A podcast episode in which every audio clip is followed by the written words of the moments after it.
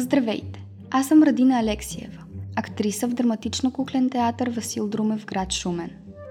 Днес ще ви прочета приказката «Магарето и смъртта» от Ангел Каралийчев. Ангел Иванов Каралийчев е роден на 21 август 1902 г. в Стражица, Великотърновско. Писателската му дейност започва, когато е на 17 години, когато в русенското списание «Ученическа мисъл» се помества стихотворението му «Орелът». Магарето и смъртта. Тарлю циганинът отиваше на пазар. Напреде му пристъпваше неговото старо магаре, натоварено с 2 кошници. В кошниците имаше пресни яйца. Тарлю беше весел човек и винаги на път пееше, а магарето с наострени уши жадно поглъщаше песента му. «Попей някоя песен, да екне гората», подкани магарето Тарля.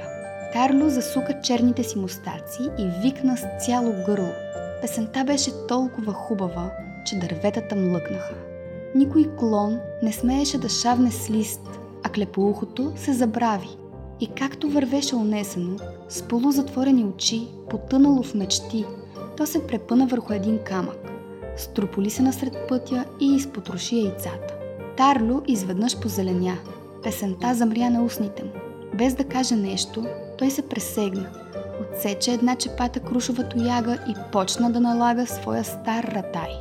Стовари му толкова удара, колкото яйца имаше в 2 кошници. И като си насити душата с бой, бърже събра сухи дървета. Привърза ги върху гърба на магарето и му рече: «Хайде сега, назад в Катуна! Носи тия дърва на жена ми, да накладе огън!» «А ти къде ще идеш?» попита магарето. «Отивам в гората за гъби. Като се върна до вечера, ще ядем печени гъби.» «А защо сложи не отгоре на товара чепатата тояга?» «Защото, кога се върна от дома, пак ще те бия с нея.» Магарето въздъхна и тръгна. Вървеше и потичваше. «Не», каза си то на ума, «този магарешки живот вече ми дотегна. Всеки ден бой, а понякога по 2 пъти на ден. Аз да не съм сватбарски тъпан. Не искам повече да живея. Ще се хвърля в реката и ще се удавя.» Щом рече ще се удавя, от гората изкочи смъртта и тръгна подира му. Тъкмо, зарадва се тя, намерих една душа, която иска доброволно да иде на оня свят. Магарето се спусна към реката и когато наближи, наместо да мине по моста, засили се към дълбоката вода. Но щом потопи предния си крак във водата, бърже го дръпна назад като ожилено от оса. «Не съм лудо», каза си то, «да се давя в толкова студена вода. Ще чакам най-добре да изгрее лятното слънце, да напече реката, да се затопли водата, че тогава ще дойда да се давя.» Излезе нагоре, мина моста и потегли към Катуна. Не щеш ли край пътя, на криво клонче кацнало, запя ситно-ситно едно славейче. Дългоухият любител на песни изведнъж потъна в радост. Насълзи се от умиление. Колко е хубав животът, мина му през ума. Като върви по пътя, славей ми пеят. Радостни сълзи текат от очите ми, пък аз с всичкия си магарешки ум бях решил да се давя.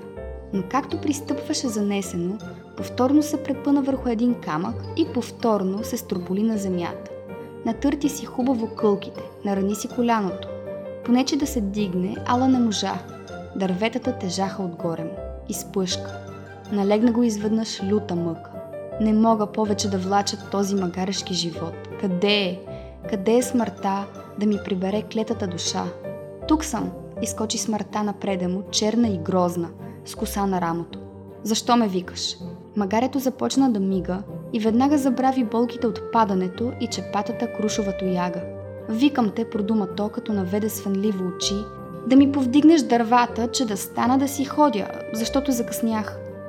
Смъртта се усмихна, наведе се и му повдигна товара. Това беше приказката «Магарето и смъртта» от Ангел Каралийчев. А вие бяхте с мен, Радина Алексиева. Слушайте нашия подкаст и не спирайте да мечтаете.